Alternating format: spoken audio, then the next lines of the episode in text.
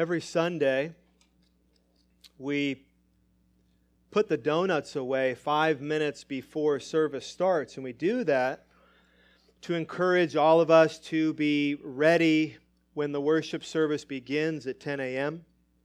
It is a known fact that it is more difficult to sing, which we're commanded to do, with a maple donut in your mouth.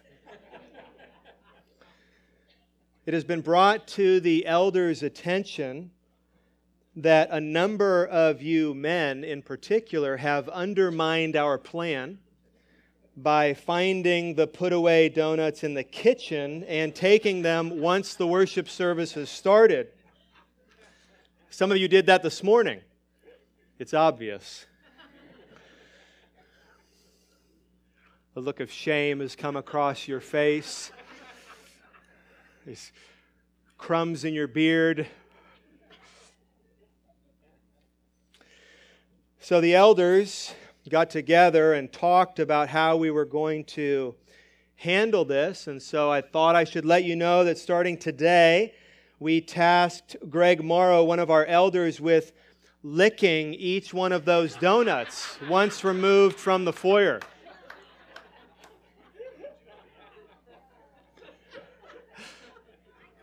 So, there's that. Every church has its problems. The church in Corinth was no different, which was located in modern-day Greece. They had their own issues in the first century. It's one of the reasons that Paul wrote this letter, 1 Corinthians, to them. He also wrote to answer questions that they had. In fact, he's answering a lot of those questions in the chapter that we are studying right now. God willing, wrapping up today, chapter 7. In the first 16 verses of this chapter, Paul gave personally practical instructions to the Corinthians, to married believers, to unmarried believers, to married believers married to unbelievers. Then in verses 17 through 24, he passed along a guiding principle of his, which was, do not seek to change or control your circumstances. It would be better for you to seek to glorify God in the circumstances He has you in. And then in the last section of the chapter, verses 25 through 40, which again, we will wrap up today, God willing, Paul offers more practical help, along with making clear the deep concern that was behind his advice and counsel, which is that the Corinthian Christians would be undivided in their devotion to Jesus. But that would be my deep concern for everyone that I love, that they would be undividedly devoted to Jesus. There isn't anything more important. That would be my deep concern for my wife. That would be my deep concern for my children. That would be my deep concern for all of you. It should be your deep concern for the people that you love.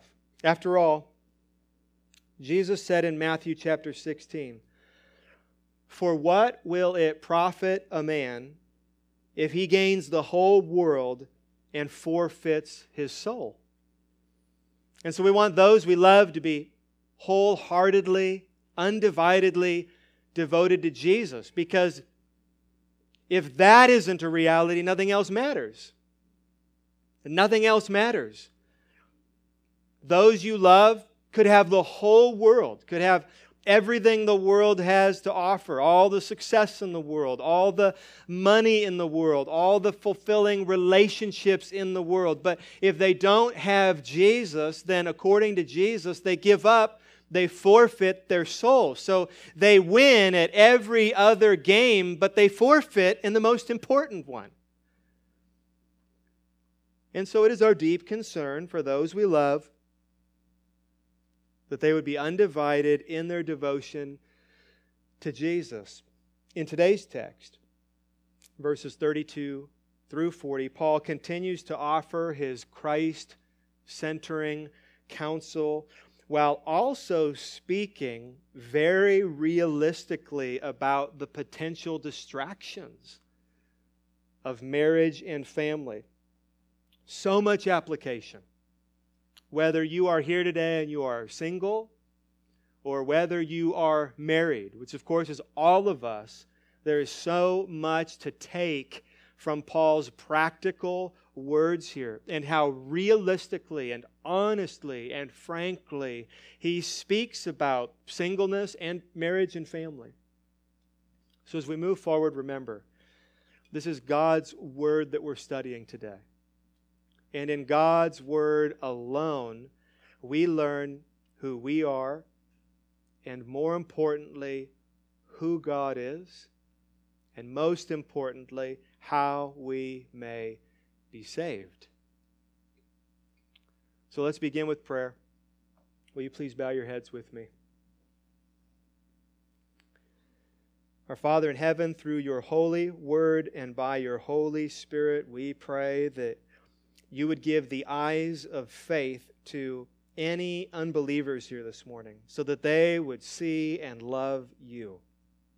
And for those of us who are believers, we pray you would overwhelm us with your perfections, so that we would hate sin and love you more deeply. We pray this in Jesus' name. Amen. Open your Bibles to 1 Corinthians chapter 7. If you are using one of our church Bibles, you will find today's text on page 898. And if you are able, I would encourage you to put your Bible in your lap, your phone in your pocket. Some of you have your Bible on your phone. I understand that. So let's begin with the middle of our text, with verse 35. Look to the middle, and let's be reminded of Paul's deep concern as he writes. Here is why he says what he says. Verse 35. I say this for your own benefit, not to lay any restraint upon you, but to promote good order, and, here's his main concern, to secure your undivided devotion to the Lord. So he's got married people in mind, he's got single people in mind, he has everyone in mind, and his concern is the same for all of them and all of us who are here today. And it is that they would be sold out, all in, undivided in their devotion to the Lord, and the Lord is Jesus. The word translated undivided means unhindered.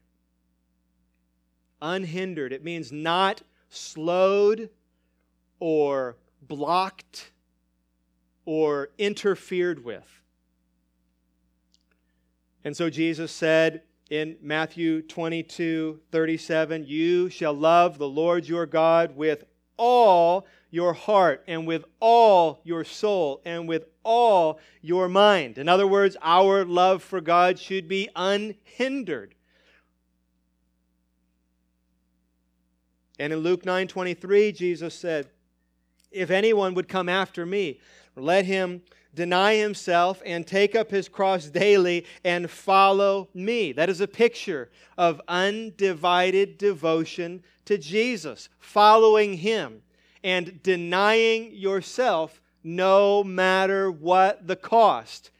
He describes it as taking up your cross, denying yourself and following him. That is Paul's deep concern, to secure undivided devotion to Jesus.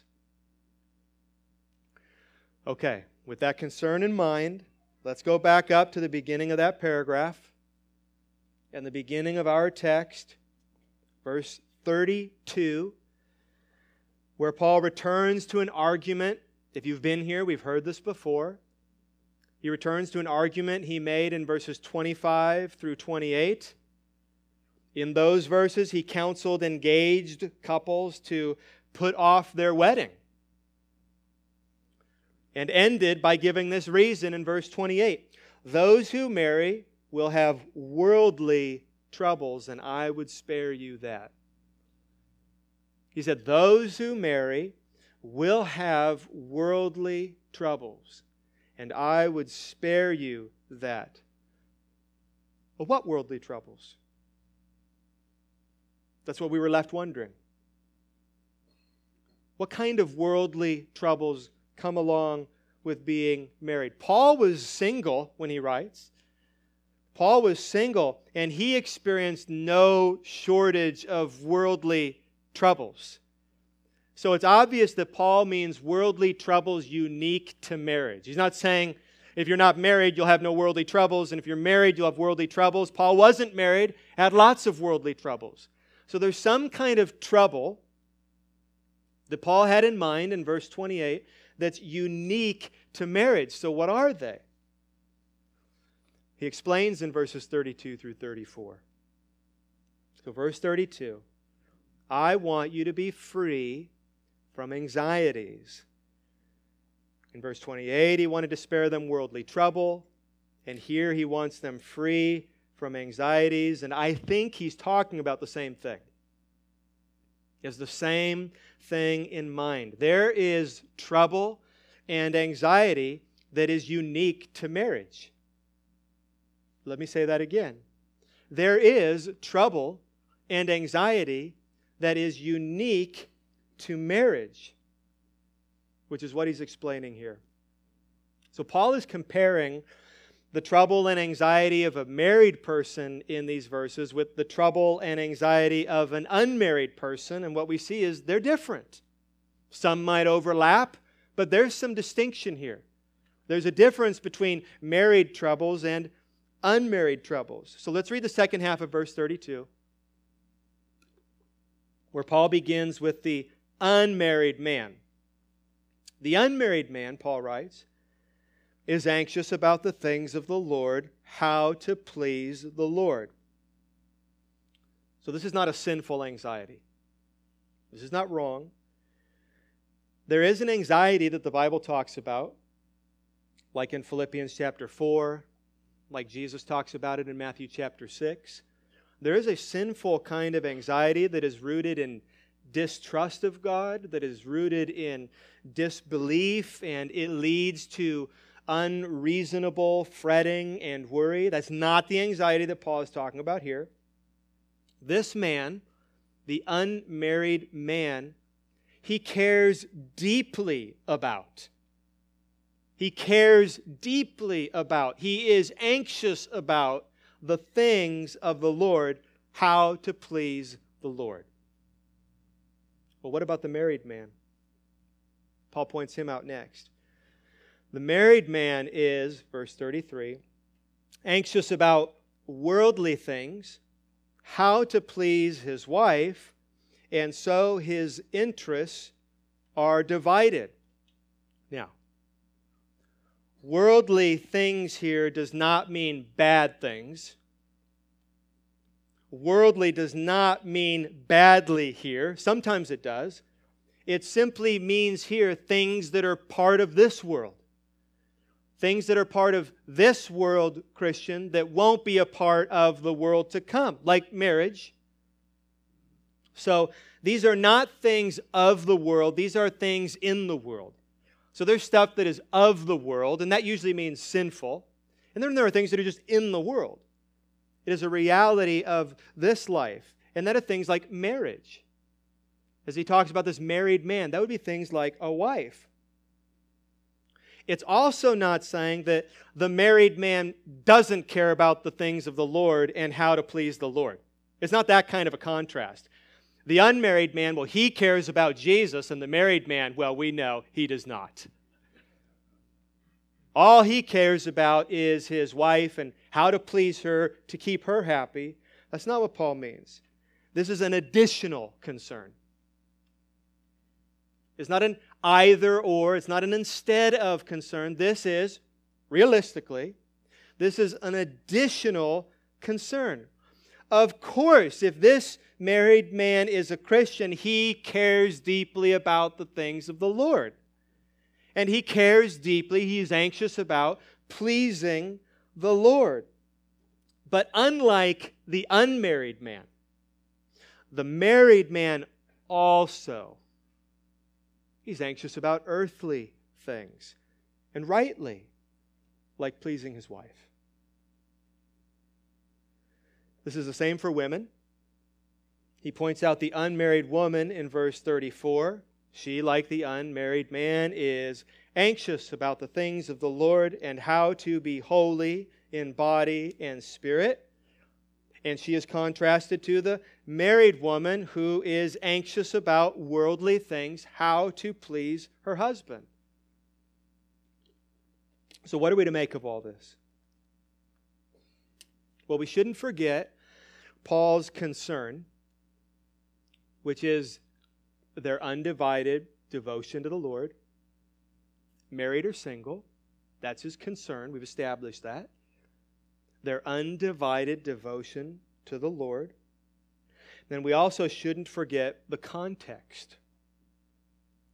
Remember the context in which Paul is writing them. Remember their specific circumstances that they find themselves, the Corinthians, they find themselves in a distressing crisis. Remember, they find themselves in a distressing crisis as Paul writes.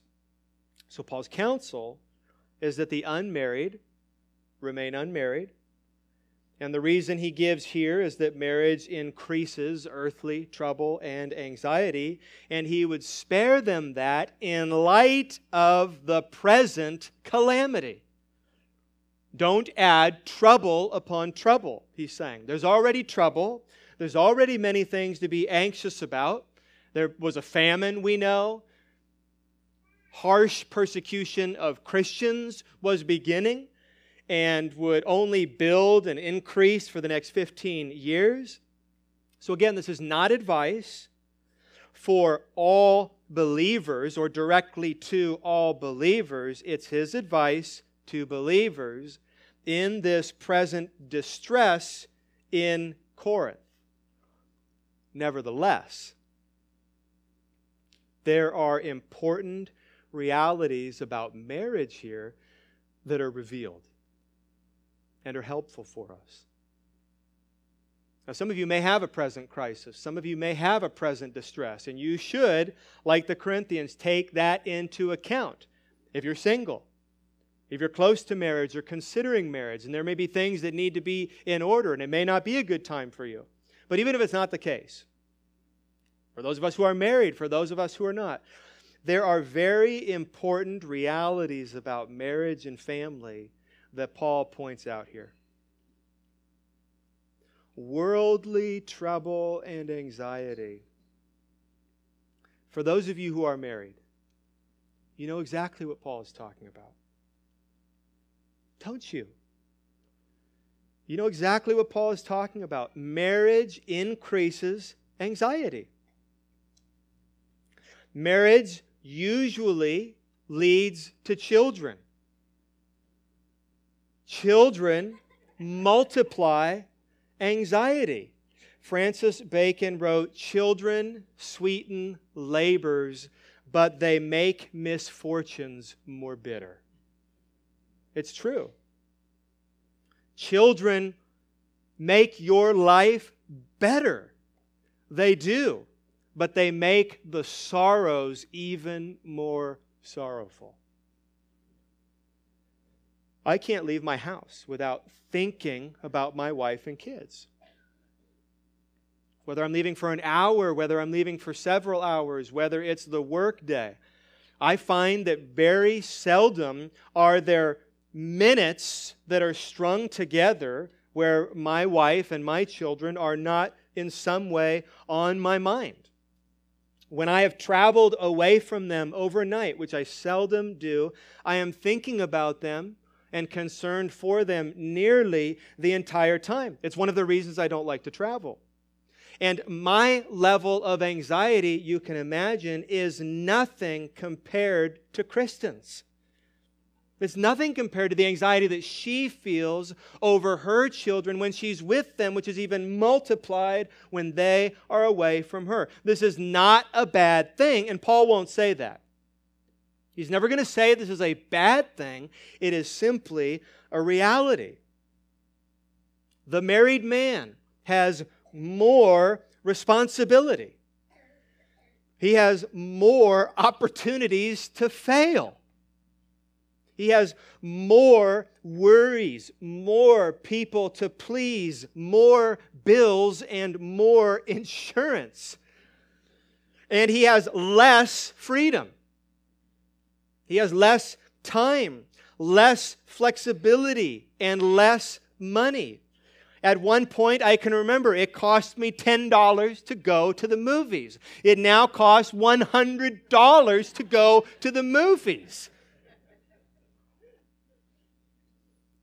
At one point, my wife and I, to our children's, I'm sure, shock, we were spontaneous.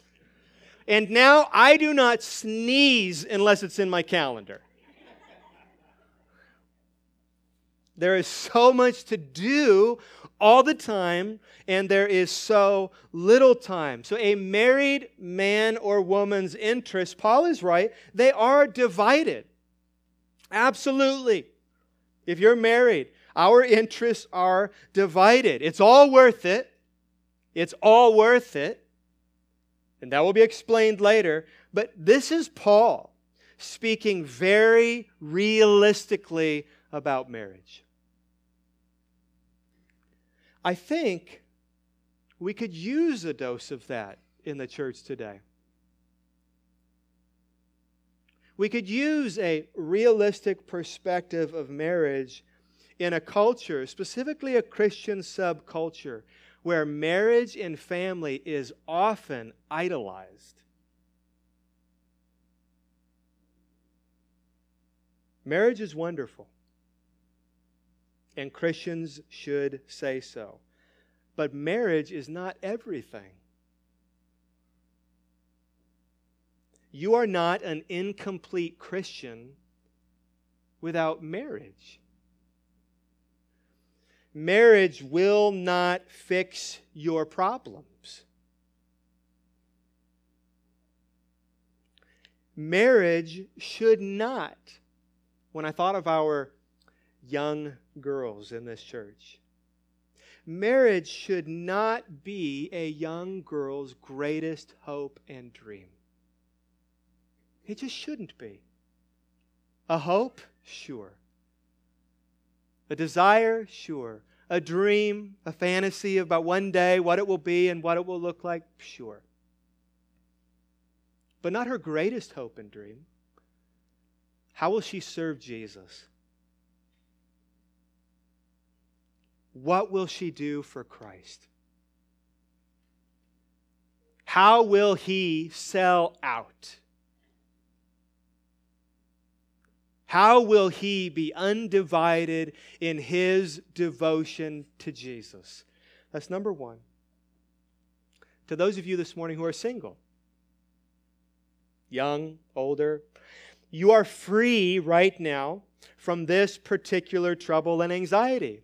I know many young people who are single and want to be married, they think about what they don't have. But it'd be good for them to think about what they do have, what they are free from particular trouble and anxiety. What are you doing with your time? What are you doing with your talent? What are you doing with your treasure? Is Christ at the center of your plans, or is your future spouse? How are you leveraging your freedom? Who are you serving? Who are you ministering to? If one day you end up married, you will never have the kind of freedom that you have now to leverage in service to Jesus. When we adopted our daughter Avery, many of you were a part of our church then, this church rallied around our family, you'll remember. There's pictures of it on the other side of this wall. This church rallied around our family and literally did anything and everything to help.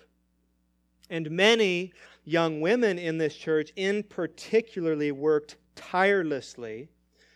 But let me tell you about one.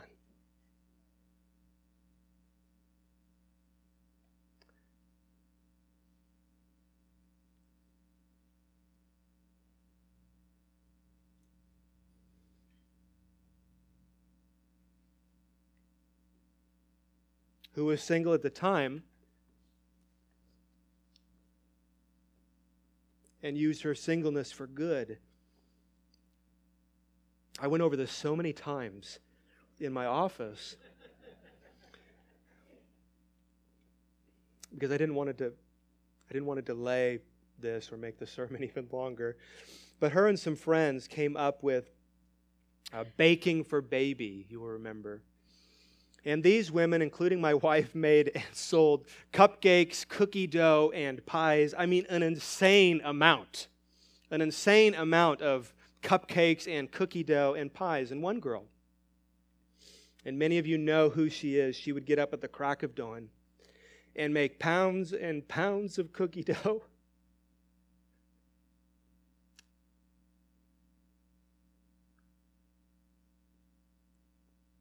Before work. And then after a long day at work, she would go to Winco and buy more ingredients and begin the process all over again. Non-stop for about 4 months, she poured her money and all of her time into cookie dough and baking for a baby. I don't have a better example of a Christian leveraging her singleness for good. Now, she is married today, and God has given her and her husband 2 beautiful children, and there is no way she could help today the way she helped then, and that is, listen, a good thing.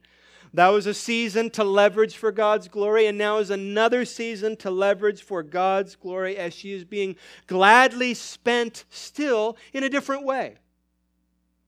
But still for God's glory. So for those of you who are single today and are free from the unique trouble and anxiety of marriage and family, what are you doing with your time? What are you doing with your talent? What are you doing with your treasure? Is it about you? Is it about your glory or God's glory? Is it about the approval of others or is it about the approval of God? I'm talking to children. I'm talking to middle school students. I'm talking to high school students and college students. You are free from the trouble and anxiety that is unique to marriage and family. And one of the reasons in God's providence that you are free from that now is that you would use that time, that you would use it in a unique and special way for the glory of God. Don't just prepare for what you're going to do next. Do something now. Where does God have you now? What are your opportunities now? Who can you serve? Who can you share Christ with? Who can you lead to Christ? Who can you be praying for? Who can you be loving? Let's move on to verse 36. The Corinthians find themselves in the middle of a devastating famine and at the beginning of first persecution. And in light of all that, Paul is counseling these singles to think twice about marriage. That is good and that is wise counsel. But then he makes this concession. In verses 36 through 38. This is very important. Remember, Paul is not giving these couples command. He is giving them counsel. Remember verse 28? If you do marry, you have not sinned. And if a betrothed woman marries, she has not sinned. So he's saying something very similar in this concession, beginning in verse 36.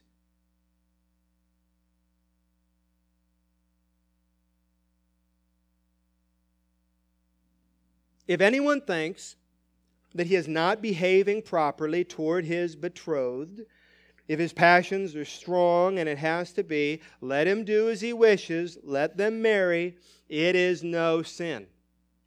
That's very similar to what he said about passions of the flesh in verses 2 and verse 9 of this same chapter. In other words, if postponing this wedding to avoid trouble actually gets you into more trouble, he's saying, go ahead and marry. But, verse 37, whoever is firmly established in his heart, being under no necessity, but having his desire under control, and his determinedness in his heart to keep her as his betrothed, he will do well. So if you're controlling your passions, and you're resolved in mind and heart, and you're able to stay pure, Paul says, keep her as your betrothed. In other words, put off this wedding in light of the present distress. And then here's his bottom line statement regarding this counsel, verse 38. So then he who marries his betrothed does well, and he who refrains from marriage will do even better. That is his summary to those engaged couples who find themselves in an unusually difficult crisis. If you need to marry, go for it, he's saying. This is counsel, not command. If you need to marry, go ahead. But I think, Paul is saying, it would be best for you to stay single. And now finally, the last paragraph of the chapter. With the present distress in mind, to those who still decide to marry, Paul knows that some would lose their husbands. Persecution would intensify, and some brave men would do what they should do. And they would stand up for Christ, and some of them were going to die. Paul knew that, and many of them did, which would make their new young wives widows. And so Paul writes in verse 39, a wife is bound to her husband as long as he lives. But if her husband dies, she is free to be married to whom she wishes, only in the Lord. She is free to marry again if she would lose her husband. She is free to marry again, but only in the Lord. I think Samuel Lewis Johnson, he interprets this phrase correctly. So let me read you what he says about this phrase, in the Lord. Paul writes that it's all right to be married again if the husband dies, but only in the Lord. Now, this is generally taken to mean only marry a Christian, but it really doesn't say that. Only in the Lord doesn't specifically say marry a Christian. It says marry as befitting a Christian who is in the Lord. In the Lord means if the person whose husband dies is going to marry, then marry like a Christian would marry. That is, in harmony with the faith you profess, which is actually more strict than saying, marry a Christian. And then next, Paul does it again. He flips the coin over and says the other side, yet in my judgment, she is happier if she remains as she is. So do you see how Paul writes? Right? It's this two-sided coin, and he just keeps flipping it over, saying one side, saying the other. He knows he's not giving a command from God. This isn't a command from God. You're engaged. God says, call off the wedding. Don't get married. He's trying to give them wise counsel, and so he's careful how he writes. He makes clear that he's not ordering people around. This is ultimately between them and God. He uses terms like my judgment, in my judgment, and he says things like, I think. To be sure, if Scripture was clear, Paul would speak very differently, and he does. But in this case, because it's counsel, he's careful how he writes. This is much of the Christian life. There are times we give commands to people. There are times that we are very clear with directives to Christians that we know and love. God's word says this. You need to do this. This is not a discussion. This is not something for you to consider or think about or pray about. God's word says, do this, you need to do this. And God's word says, do not do this, so you need to stop doing that. Sometimes it's very clear, and there are commands. But there are other times, I find most of the time, we give counsel. And there is a difference between obeying a command and exercising wisdom. So here's an application to consider. Some of you speak too boldly about your personal opinions and not boldly enough about your biblical convictions. Consider that. That some of you may speak too boldly about your personal opinions, where you could give counsel and opinion and your judgment, but you don't speak boldly enough where Scripture is clear. Not boldly enough about your biblical convictions. We would be wise to sort out which is which and temper our words and tone accordingly.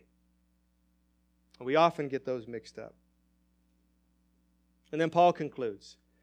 He concludes with this strange sentence. And I think that I too have the Spirit of God. That's a weird sentence, isn't it?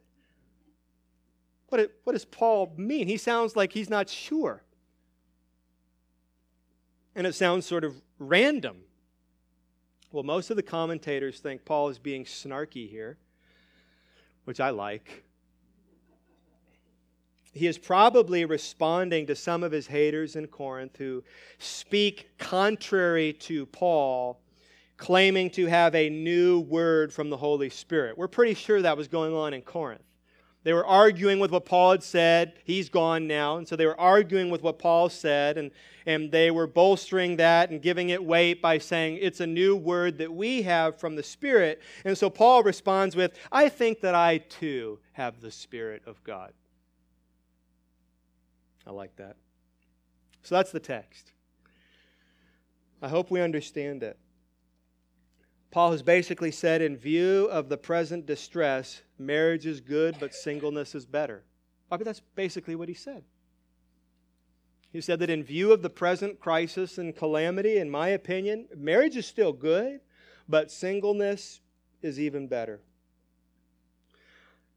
So this would be a good time for us to ask the question, so what? That's always our goal when we read God's Word, isn't it? To understand it and to apply it. What does this mean, and what does this mean for me? What needs to change in my life? So in considering this, so what? The application for single people is pretty clear. I hope those of you who are single have found it encouraging. It's clear. He's advocating for singleness, so it's very clear how being single encourages undivided devotion to the Lord. But what about married people?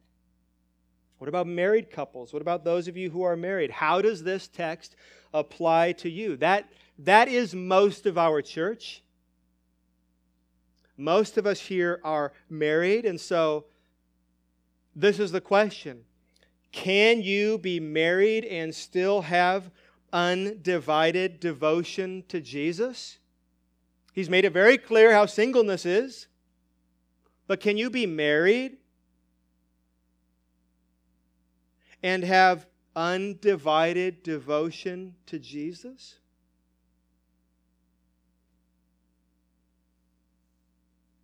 Of course. Of course you can. Paul is not saying that only single people can be undivided in their devotion to Jesus. That cannot be what Paul means. If that was true, then marriage would be a sin.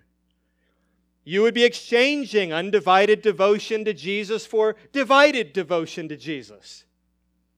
You would be exchanging being all in for Jesus and sort of in for Jesus, or being totally sold out, or half the seats are still empty.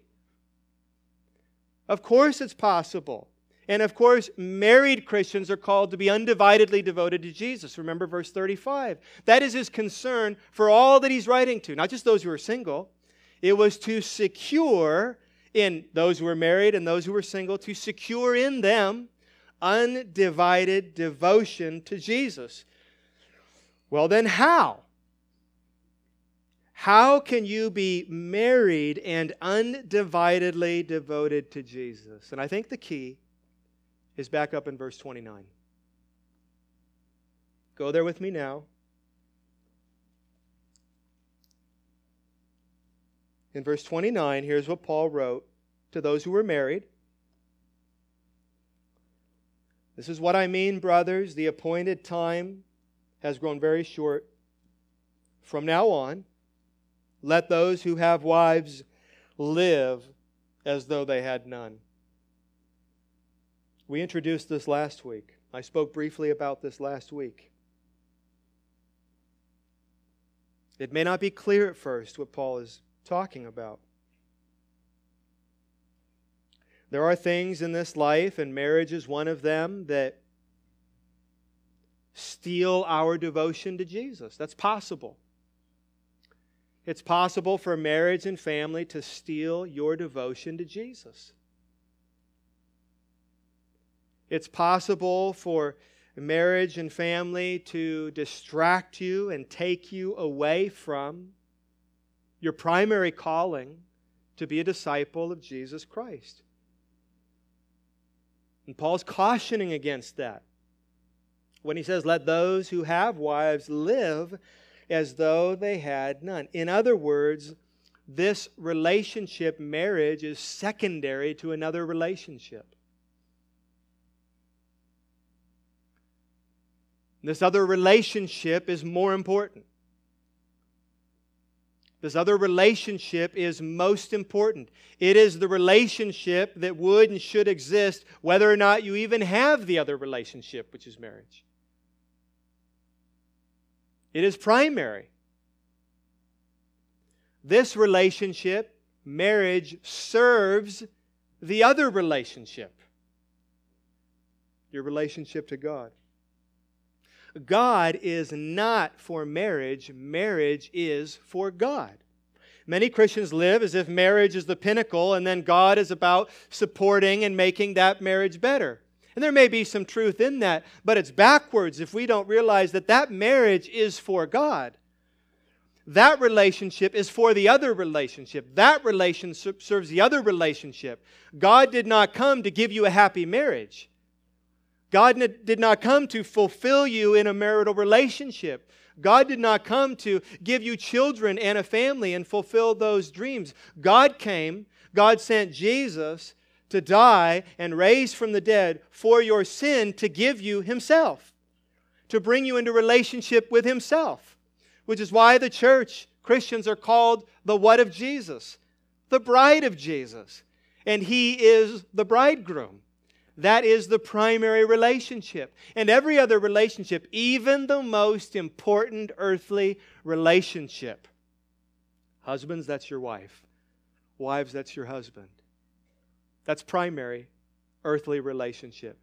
It's more important than your relationship to your children. It's primary. But there's a relationship beyond and above that. It's our relationship to God. God does not serve your marriage serves God.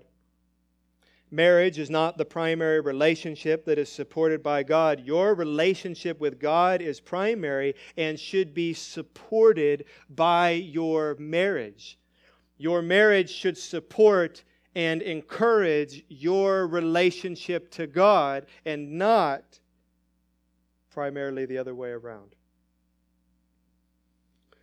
So let me, in light of this, address one more time those of you who are single and married, because I think there is application again for single people, for those of you who are not yet married. I know some of you are young and this is not even on your radar yet, but you would be wise to listen. And those of you who are getting close to the age, or maybe you already are at the age and level of maturity where you are marriable. This is even more urgent for you to consider. In light of what Paul is saying here, what are you looking for in a spouse? What will you one day look for in a spouse? What are you looking for in a husband? What are you looking for in a wife? What kinds of things are you thinking about? What are you considering?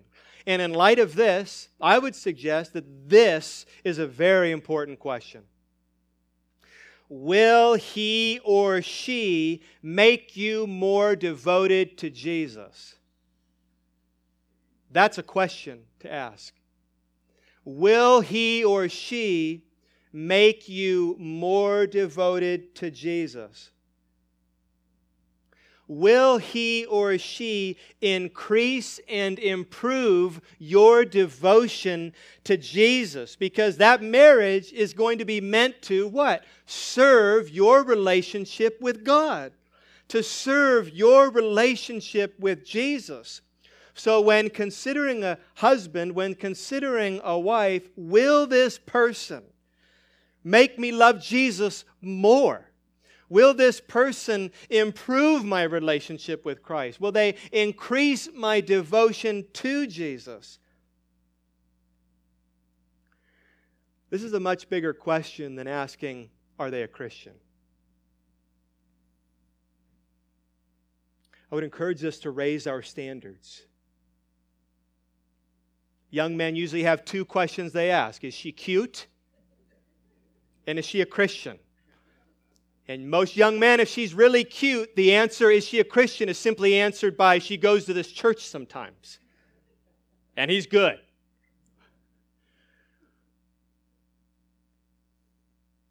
Is she really a Christian? That's always how people answer that. When cornered, when asked, hey, I've heard you've been spending time with so-and-so. Yeah, that's great. Is he a Christian? Is she a Christian? What's usually the answer? Something like, I think he goes to... Okay. Are they really a Christian? Do they read the Bible and pray? Do they sing to Jesus wholeheartedly? How do they talk? What do their words sound like? What do they talk about? What do they watch? What do they listen to? How do they treat others? What is their relationship to a local church? Who are they accountable to? Who is their pastor? What do they believe? What do they believe about the gospel? What is their theology? What do they believe the Bible teaches about marriage and family? Do they hate sin? Is it obvious they hate sin? Do they love holiness? Do they love God? Do they love His Word? Do they love His worship? Do they love His standard? Do they want to know what God's standard is and to obey God's standard? Do they have a heart for the lost? Do they love other people? Those are all asking the same question. Are they a Christian? Because that is what a Christian is. Don't get me wrong. A Christian needs to go to church. A Christian needs to be in church every Sunday. Because you can't say you're committed to Christ and not His people, committed to the head and not His body.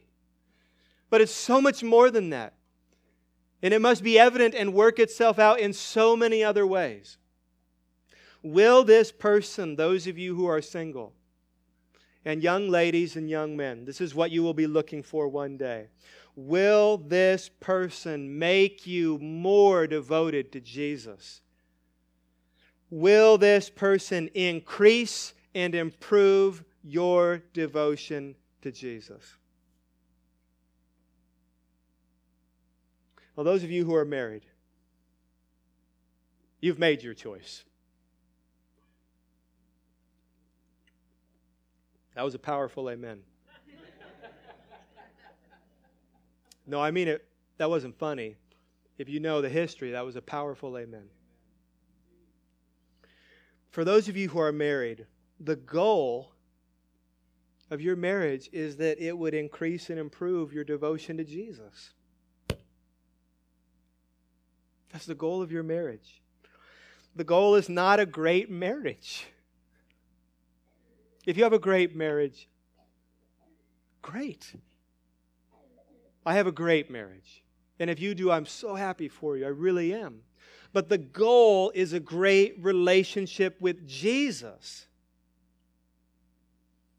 And honestly, a bad marriage, you can still have a great relationship with Jesus. And a good marriage, you can have a great relationship with Jesus. And you can have a good marriage and a bad relationship with Jesus. It's about getting priorities straight. Those of you who are here with your spouse, you both are committed to Christ. You both are committed to one another.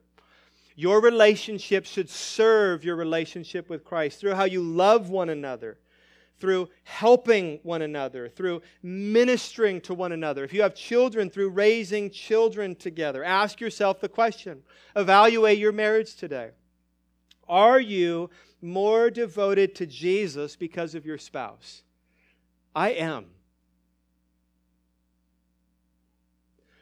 Does your marriage increase your devotion to Jesus? Mine does. Does your marriage improve your devotion to Jesus? I would say yes. And many of you here today, you would also say the same.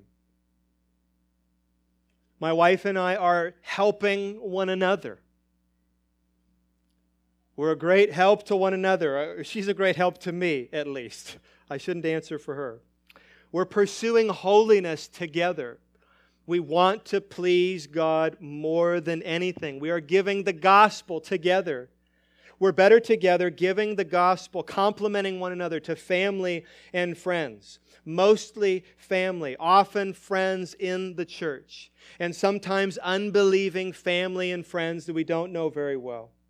We are loving and raising 6 children, very imperfectly, but very intentionally, and it has drawn us both closer to Christ. I am pastoring this church and could not do it without her. Trying to shepherd and minister to you, and could not do it without her. She is raising our children. She is training women to be healthy and happy, standing on the truths and promises of God. And so this relationship serves the greater relationship. Our devotion to Jesus is improved and increased because of our devotion to one another. I am not Robert Murray M'Cheyne. She is not Amy Carmichael. Two single people that had an incredible impact on the church. I'm not Robert M'Cheyne. My wife is not Amy Carmichael. You may be. You may be. She is my Sarah Edwards, and I hope I'm her Jonathan. She is my Katie Luther, and I hope I'm her Martin. She is my Susanna Spurgeon, and I hope I am her Charles. But this relationship is to serve Jesus. She is my Kristen Myers, and I am her Eric. So whether you're married today, or single, may you be undivided in your devotion to Jesus. If you are single and you're free from the troubles and anxieties of marriage and family, then may you use that for God's glory. If you're married and you are helped and loved by a spouse, or even if you are not, may you use that for God's glory. That is the essence of Paul's practical words here. That is the deep concern behind his instruction, whether you are married or single, that you live in undivided devotion to the Lord. For those of us who are devoted to Jesus, this is the point of our service following every sermon, where we respond with communion, where we commune with Christ and we commune with one another. We do it in obedience to Jesus. We do it to remember what he has done. We do it to proclaim what he has done to one another. So let me read you Paul's words in this letter we're studying. 1 Corinthians 11, beginning in verse 23. For I received from the Lord what I also delivered to you, that the Lord Jesus, on the night when he was betrayed, took bread, and when he had given thanks, he broke it and said, "This is my body, which is for you. Do this in remembrance of me." In the same way also he took the cup after supper, saying, "This cup is the new covenant in my blood. Do this as often as you drink it in remembrance of me. For as often as you eat this bread and drink the cup, you proclaim the Lord's death until he comes." If you're here and you are visiting today, you are invited to take communion with us. If you are a baptized believer, if you've turned from your sin, you've placed your faith in Christ, and you have been baptized in his local church. And if you are a part of a church, whether it is this church or another church that preaches the same gospel that you have heard here today, if that's you, you're invited to take communion with us. We'll have leaders up front to serve you. If you come forward and then take the bread and juice and hold on to them, return to your seat, and we'll take it together as a family. Let's pray. Our Father in heaven, thank you for your word today. We thank you for your word that is everything that we need for life. We ask that your Holy Spirit would activate this word in our hearts, that it make us love you more, love others more, that it would increase and improve our devotion to Jesus. May you be glorified now as we remember and proclaim the sacrifice of your Son in our place, so that we could be reconciled to you. In his name we pray. Amen.